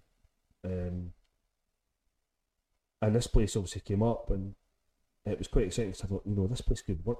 You know, I was listen. The selfish part of me was thinking, perfect, a place to teach in the winter time that's not minus five. You know, as Michael's, you know, very quickly and smartly pointed out that winter golf in Scotland is brutal. And That's putting it politely. yeah, and I was listening to another podcast, just quick, quickly going off topic. I was listening to another podcast who were talking about simulators, and they were kind of torn the group about sims and what they can do and stuff like that. But for me, having now taught in one now for 18, 19, 20 months or so, um, they're amazing and they can help a lot of people play golf who physically can't play. We've had some disabled golfers in here. I had a I taught a blind golfer in here the other week, which was great. A deaf golfer in here, which was great. So it allows maybe people who are not feeling totally secure in their own selves go to golf courses, and it's definitely the way forward for Scottish golf. And that to get more, the, the argument that this other group had was that the sims mean that people just play simulator golf and not real golf my argument is that sim golf keeps them playing golf, which means that the real golf then gets bigger when you can play. Yeah, sim, sim golf can give them, like you're saying, for those who maybe don't have the confidence to go out on course or the ex- like they go to it for the first time Yeah. and want to get the experience of golf. It's a great place to start because it's a more controlled environment. You can learn the basics, the get your foundations, enjoy it, build on it, grow stronger, Yeah. and then you can take that to the course where then you will have to learn, obviously, atmospheric Yes, oh, implications oh, on the game yeah, and stuff like that. But especially with what you guys have got here, how you can tilt the mat and that, that so that can give you uphill lies, downhill lies, left to rights, right Yeah. to left. That's a bit more advanced from what I've seen in some simulator areas because it's just a straight flat mat. So Yeah, and they're saying you get this perfect, perfect contact, perfect lie every time. And obviously you've got the different fabric there to replicate sand from the bunkers or rough and stuff like that. So here especially, you've definitely got a great setup that you can sort of. you can do it in on course lesson here. Eh? Yeah. I mean, you can do it on course lesson here, which I've done. Short game, we've got a short game area, so you can pitch, you know, chip bunkers and stuff like that. So it's we can tick every single box. But what we're finding, we're getting a lot of young guys. I mean, the demographic is huge, but what, what I'm getting is a lot of young guys, and I'm sitting in my shops at the moment, as is Michael. But guys like to wear shorts all the time, especially that you know 18 to 28, 18 to 30 group love to have a pair of shorts on and a hoodie. And what's better than coming into an indoor environment, which is we try not to get the place too hot because you do get very hot when you're playing, but wearing shorts and a hoodie to practice your golf and that chilled environment. You know, even when you go to driving ranges in the winter time, and you were hitting balls the other day. Yeah, I, hit, I was at the range twice this week on Tuesday and Thursday, and both times I was having to wear about three layers. It's cold. Listen, there's no substitute for seeing a golf ball fly. There's no substitute for playing off grass. but the But that's a very, there, very close second to the real deal, and and that's where golf has to go. Korea's one of the largest growing, has the largest growth in golf in the world, and we just need to look at how many Koreans are in the women's golf and are coming through on the PGA Tour, and a lot of that is due to the fact that Korea's winters are very similar to ours. Their summers are a little bit warmer than ours, but their, their weather's similar to ours. So these indoor sims, I, I can't. I think the percentage was that seventy percent of people in Korea have hit a golf ball, but only twenty five percent have hit it on a golf course. So, but they're all hitting golf inside, and in your lunch break, you can go and play nine holes, eighteen holes, hit some balls. You know, and for for some people, that's the only time they have. Or as Michael pointed out to earlier, you know, putting the kids to bed at half past seven, eight o'clock. Do you know what? I'm going to go down to the sim and hit balls for an hour. I might have to start terminating a few of my trains at Inverkeithing and just never for an hour so. I don't So, know how I get that past work, but it could be a fun phone call. So the coaching, but the coaching side of things has grown arms and legs, and and it's a it's a it's a it's a chicken and egg. You know what came first? I think um, this this this studio has helped me grow my business, and my business has helped probably grow the studio. I think it's It's worked tandem- symbiotic tandemly, you know, and it's worked really well. And Michael and I have a really good relationship. It's a really relaxed relationship as No, well. I've seen you holding hands and that. well, he did invite me to his bed earlier, you know. um, and I think you know we've, we've kind of we've we've got similar interests, good laugh and stuff like that. But you know, there's a total respect as well there, and you know, the the, the excitement for me is the plans of the expansion Yeah, because definitely. The one thing I'm always super um, conscious of is that we do have members, and when we get to that typical point in the winter time where you've got there's only one studio, Trying to fit there's only in. one hour you can fit in at six till seven, seven till eight. So I'm conscious of not trying to heavily fill the evenings, although there has been times when I have. Uh, but the good thing is I can fill the days, and the days are not quite as busy.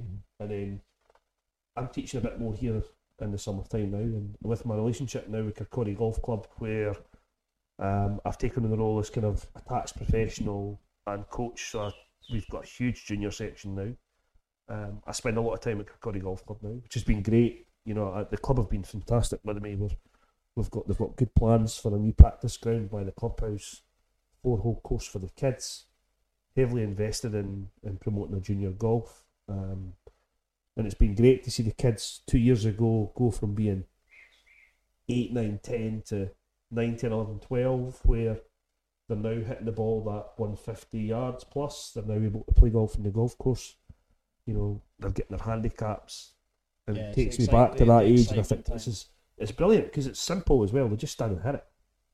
Just dead stand and hit Back it. when golf was fun and it wasn't too complicated. yeah, yeah, it's great. Um, and and Balwearie, you know, the golf course, it's an old Tom Morris design golf course. So not a lot of people know that. You know, it's got a, a good relationship with Tom and young Tom, and it's a fun little golf course. It'll uh, it'll it'll it'll always be a test because of the hills and stuff that's on it, but great finishing holes, uh, and and and it's been great fun being part of that as So well. how many clients do you think that you've got? I think my last count was I'm I'm definitely now through the thousand mark uh, of, of of clients on my So database. expansion can't come quick enough for you.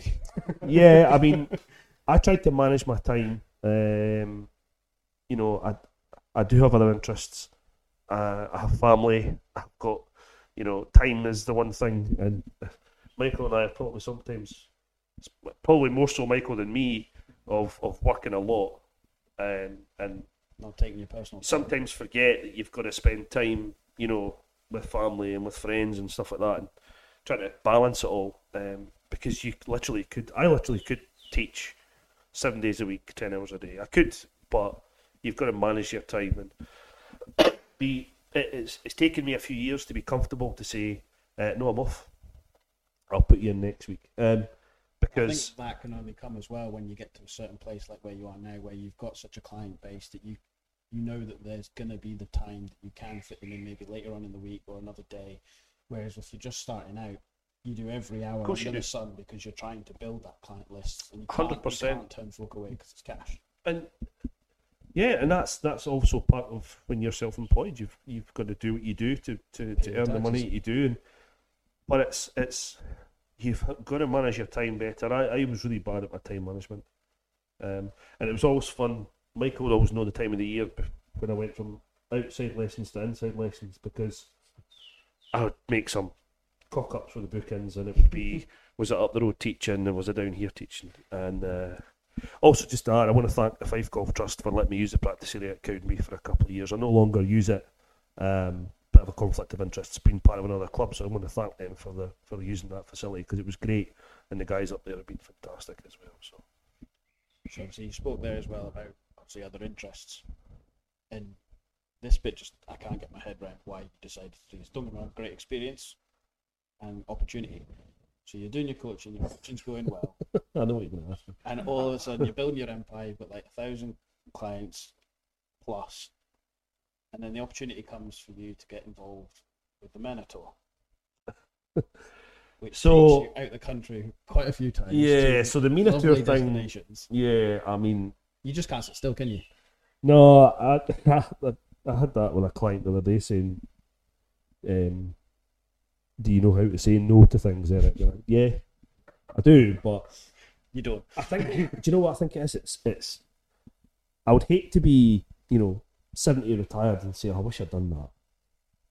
Now, the MENA Tour thing came up with, so quick, kind of go back a few years. So 2011, uh, the Dubai Desert Classic. I went out there to meet some friends of mine from Thailand. John Wither, who's a pro, who's from Island. John played in the Open in '95. Great golfer. John's in a, a town called Hua Hin in Thailand, which is a very touristy town. It's where the king resides in Thailand. Beautiful place. And he worked at a golf club called the Banyan, which is beautiful as well.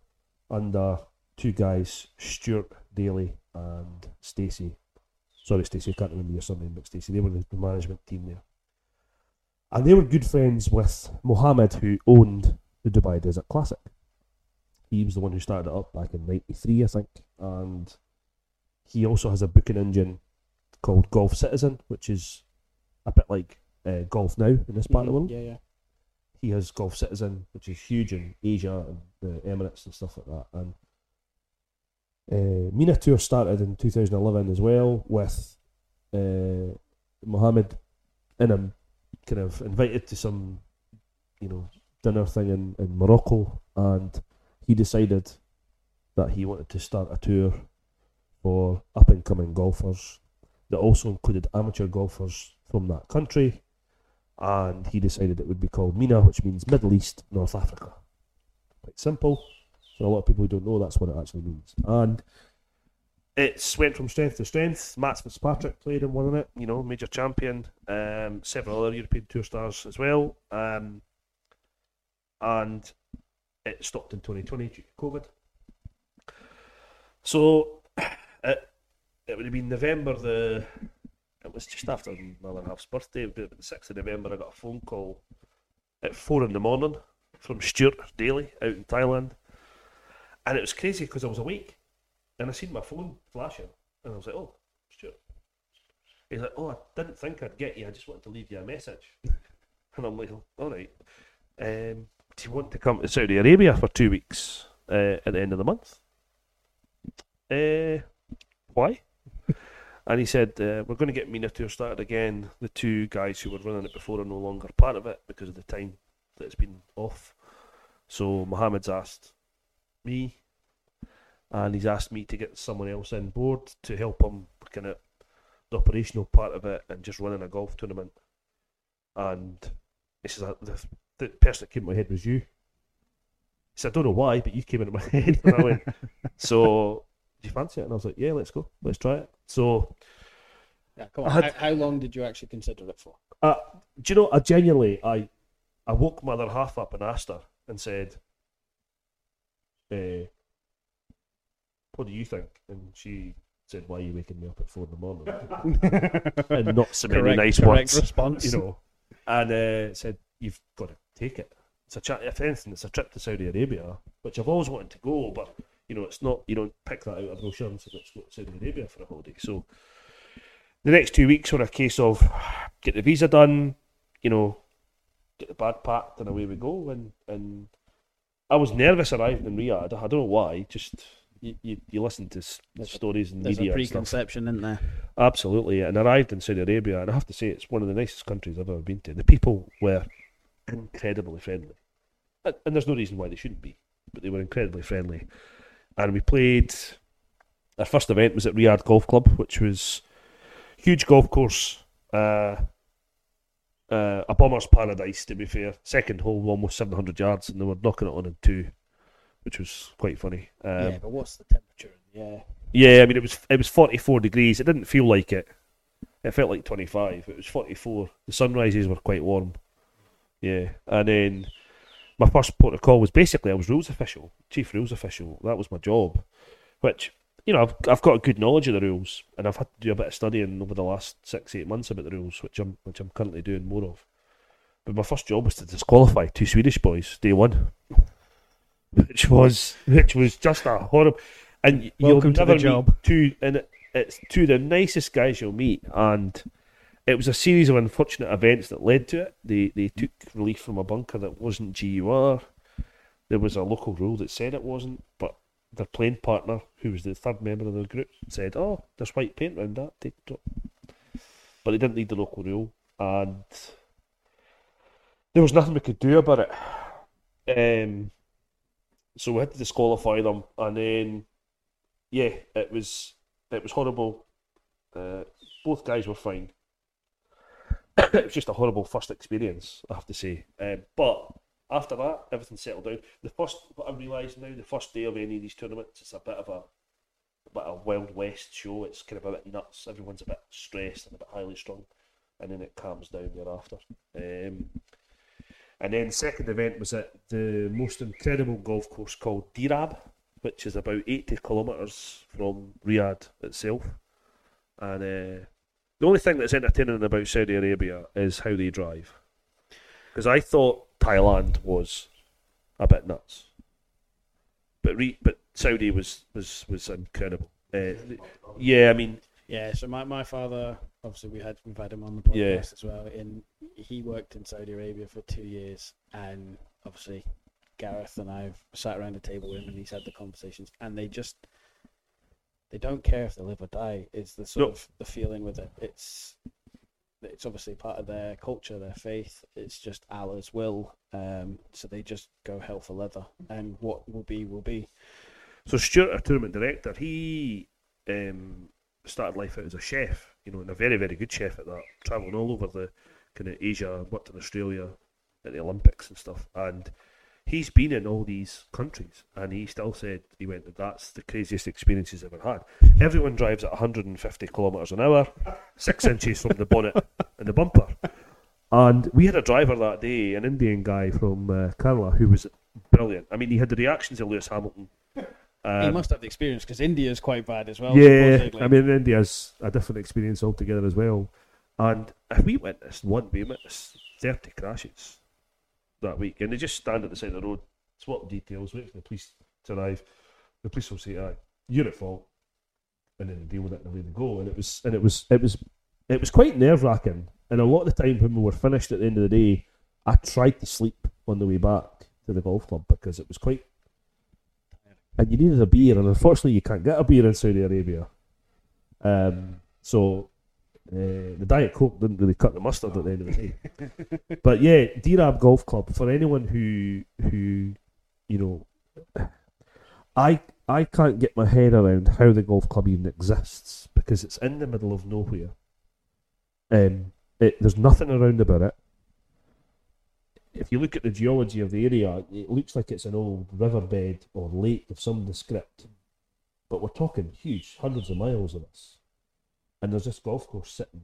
And I fell in love with the place. The sunrise up the top was just an epic. Uh, it was it was brilliant. It was tree lined, so it was like a like a Ladybank, but in the desert.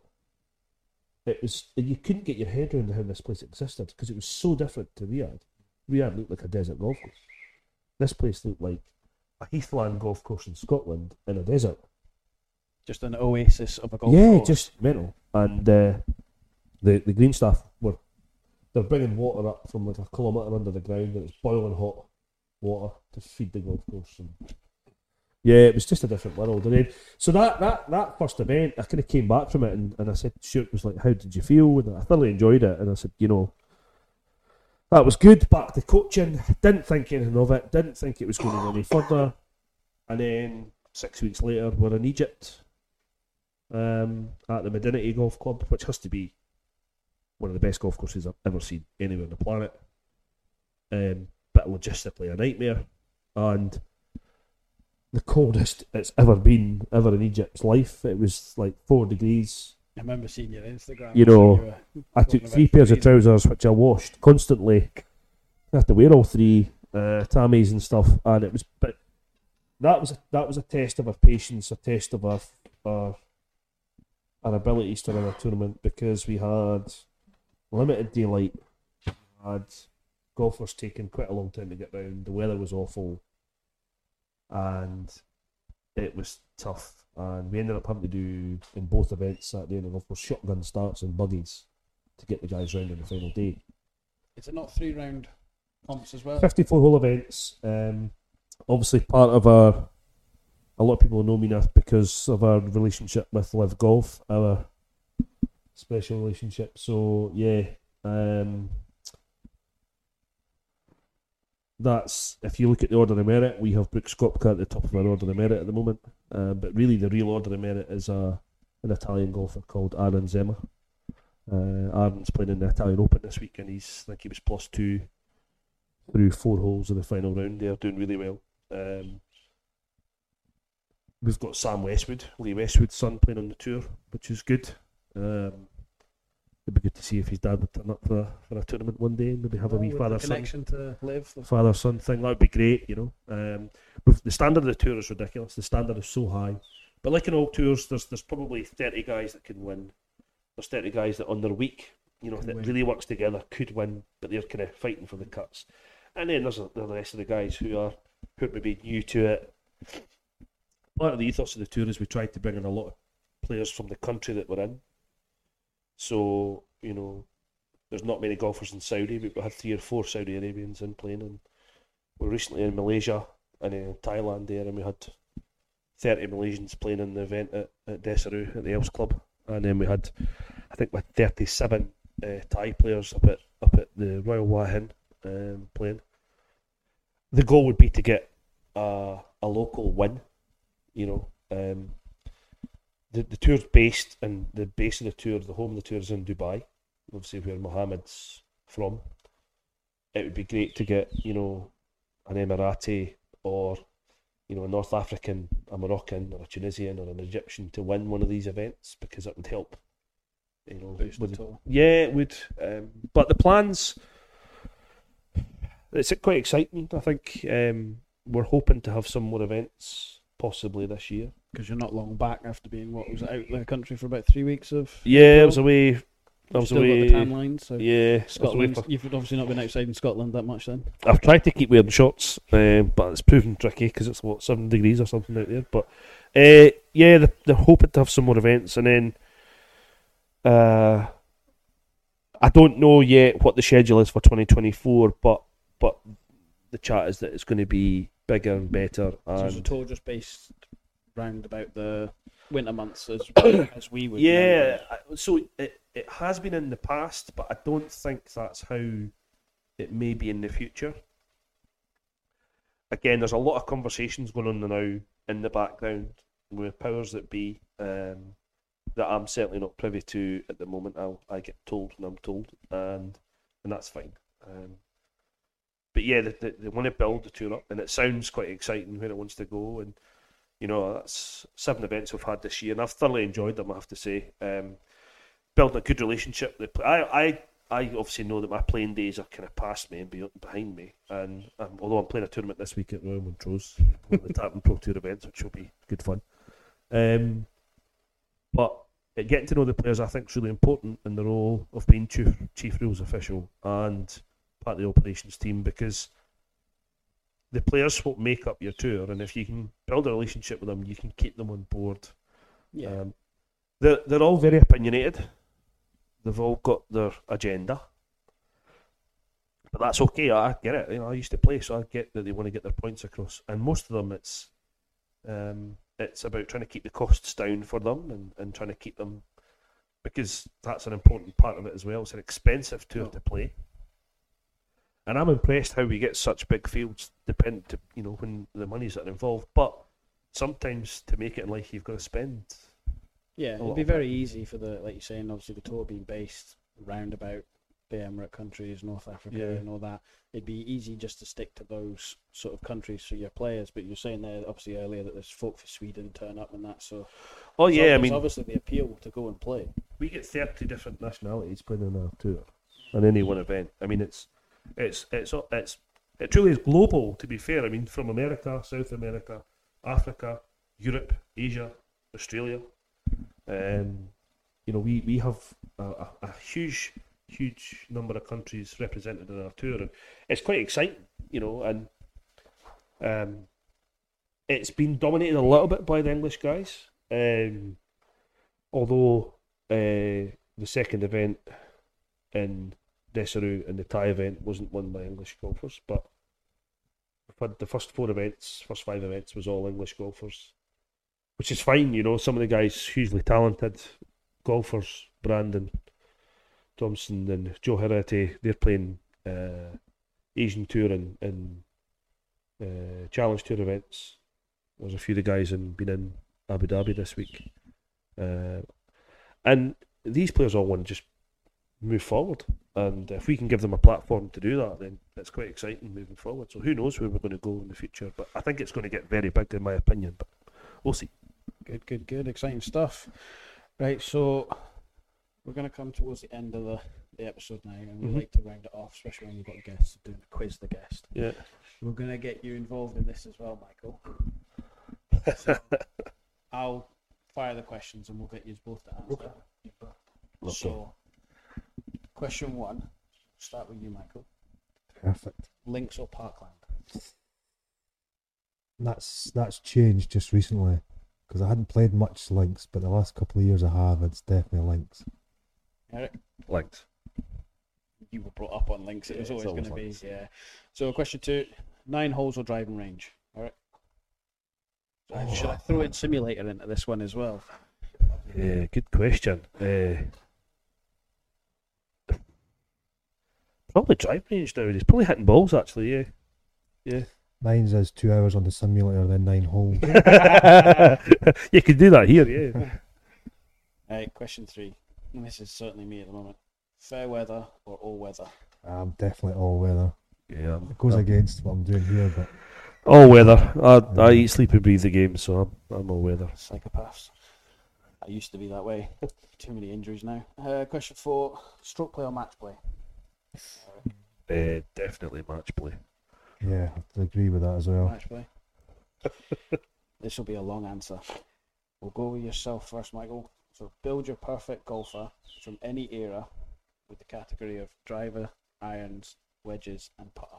Oof, So, driver first. driver. I would go probably John Daly, the Ooh, driver. haven't heard that That's a one before. great. That's a great shout. Love that. Irons. Irons would be. I would actually go with Fitzpatrick. You know, So, yeah, wedges oh, it'd have to be Seve.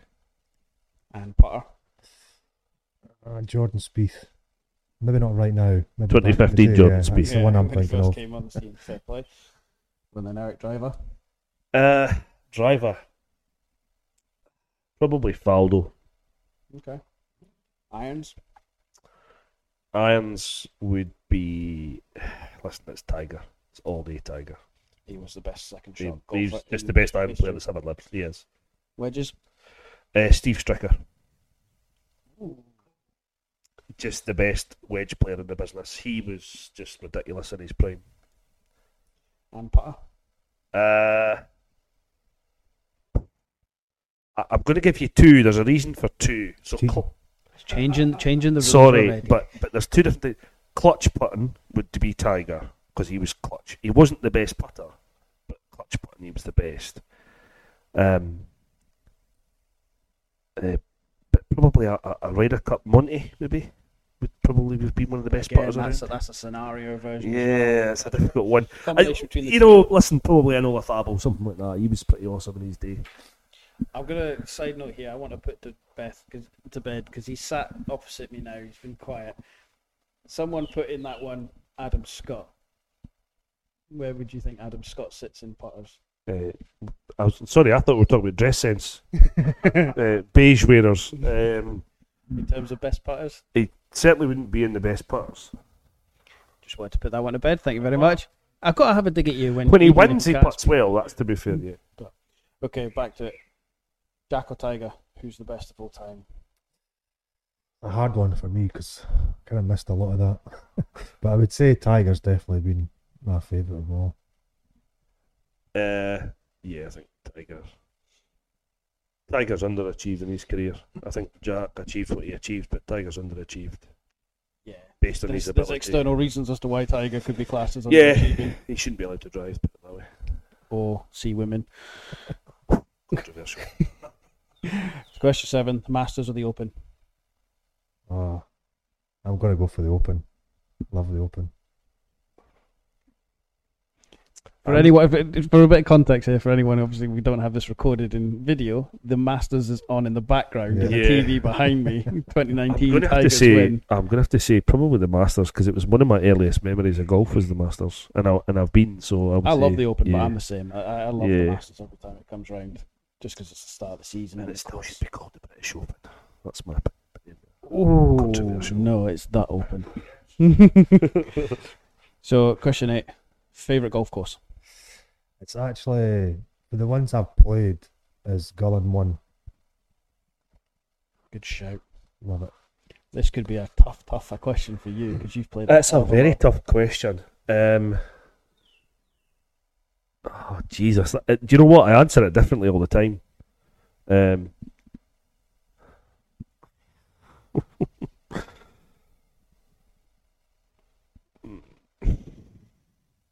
Turnberry probably is links golf goes is probably the best I've played. Turn, I've played Turnberry pre-change and after change, and it's just awesome. You could talk about Trump Aberdeen being amazing as a links course. It's modern links. Muirfield's awesome.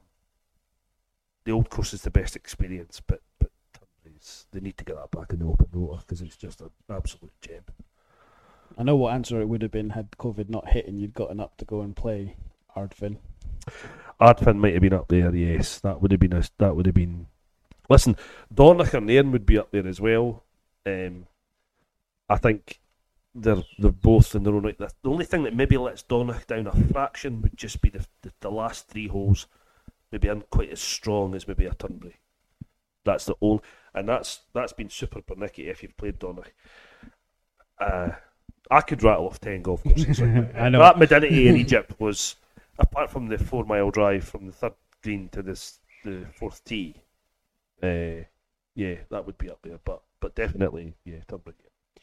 So, pet hate on a golf course. I think it'd have to be it's really slow play. I don't get too bothered of my own game, but sometimes people just need to get a push on. Especially if it's a four ball. You'll see three of them running and one just doesn't give a shit.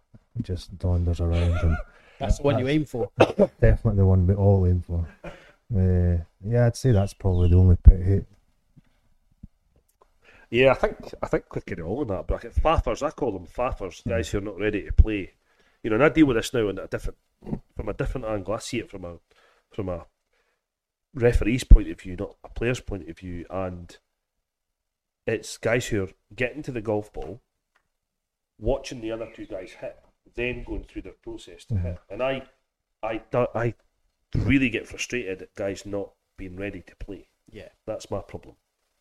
I don't mind somebody being slow. I get slow play, but be ready to play. That's that's when. I think if you're ready to play, that kind of negates the slow play But yeah. in its in a sense Yeah. anyway. Because, like you say, if you're in a three ball or a four ball and you're watching everyone hit your shot and you're last to go. You've Yeah. added so much time to that. It's, uh, listen, we know that slow play charts all in the bandwagon now, but I think just the, the, the fappers who take too long they Yeah. need to be ready early. Those who park their trolley at the front of the green when the team's behind us. Yeah, I have that discussion every week with my newbies. Right. Question 10, last one. Yourselves included in this, but what's your dream four ball? Oof. There's Eric Walker. 50 quid is being. What was in that coffee? what was in that coffee? Oh, I'd have to think about that one. Hmm, I mean, I'd love to be Rory McIlroy, Tiger Woods would be definitely two. Um, I'd love to have played with Seve. if We could add him past. Yeah, yeah. It's of all eras of golf. So. Um, who else? Definitely, John Daly would be in there again. I'd love to have a round of golf with John Daly. I'd that- love to have would- a. I'd, I'd love to have a 19th hole with John Daly. Yeah, I think that would be the yeah John Daly would be the driver of the buggy. Aye, and the supplier of cigars and beer. Yeah. Go on then, Eric. So I think Arnold Palmer would have been in there for me. You know, I said that long story about Godfather of Arnold I golf. was a kid. You know, Arnold's just this charismatic guy. Um, Seve would definitely be in there. I think Seve just was an iconic person, and you know, you could pick Tiger and pick Rory, but he's not everyone's favourite. But I've met the guy several times, and I was it was one of the reasons why I played golf. Oh no, I'm going to change it now. Oh, who's it? Who was it then? Oh, I was going to pick Faldo just because I, I loved him as a kid, and I just think you know when he was in his prime, he was unbelievable. But I'm going to change it. I'm going to put Brian Barnes on there. Who? Brian Barnes, who I just talked about earlier. All right. I'm going to put Brian Barnes in there because he was probably the most talented golfer I'd ever seen up close and personal, even to this day. Even at 55 or whatever he was when he played that day, 53. He he was a different class. I mean, anyone who beats Jack twice in a day is up there for me. Certainly. Certainly. That's a that's a very different four ball to probably what people might think. I love Rory. I love Tiger. They've done so much for the game of golf. Um, but no, Yeah, but there's, like you say, there's different reasons for why you pick who you pick. I think just golfing with Arnie would be great. I think he's got a story for everything. He'd be he'd be great to sit. In. I probably wouldn't hit a goal shot because I'd just be fascinated by him. And Seve would be all over the place, making threes and fours. That's, yeah, that was the best thing about Seve. You knew he was going to be wild off the tee, but it was just going to be so exciting to watch how he Yeah. got to the green. But you there. knew uh, it was like it was it was just like an exciting movie. Seve, he just he, there was never a. You know, there was it was like a Fast and the Furious movie almost. You know, there was never a, a quiet scene. It was just constantly gung ho all the time, and yeah, aye. Good answers, boys. Well, that brings us towards the end of the episode. It's been great to have you both. Thank you. Yeah, It's been thank you. thoroughly enjoyable. Yeah, it's been great. Good chat. Um, Good fun. As always, at this point, we like to say thank you for everyone who tunes in, who's continued to tune in, who gets in touch with us on the socials. Gareth's going to finally speak. Oh, Boys, thank you very much. Yeah, what we'll do as well, Fife Golf Studio social media, we'll tag it in the Yep. podcast description along with Eric's two Instagram pages that he's got. Just just do the one. Which one's what's the name of that again? The bearded golfer. There we go. Yeah. Thank you very much. So put that as well in the description of the podcast and uh, any links in that as well. Put that in too. And again, if you get a chance to come down here, Oh, please book in and take an opportunity because the place is unbelievable. eh? yeah. Unbelievable. it's Thank you again, guys. Honestly, appreciate it. No, thank you. It's been good fun. And as always, we shall see you next week.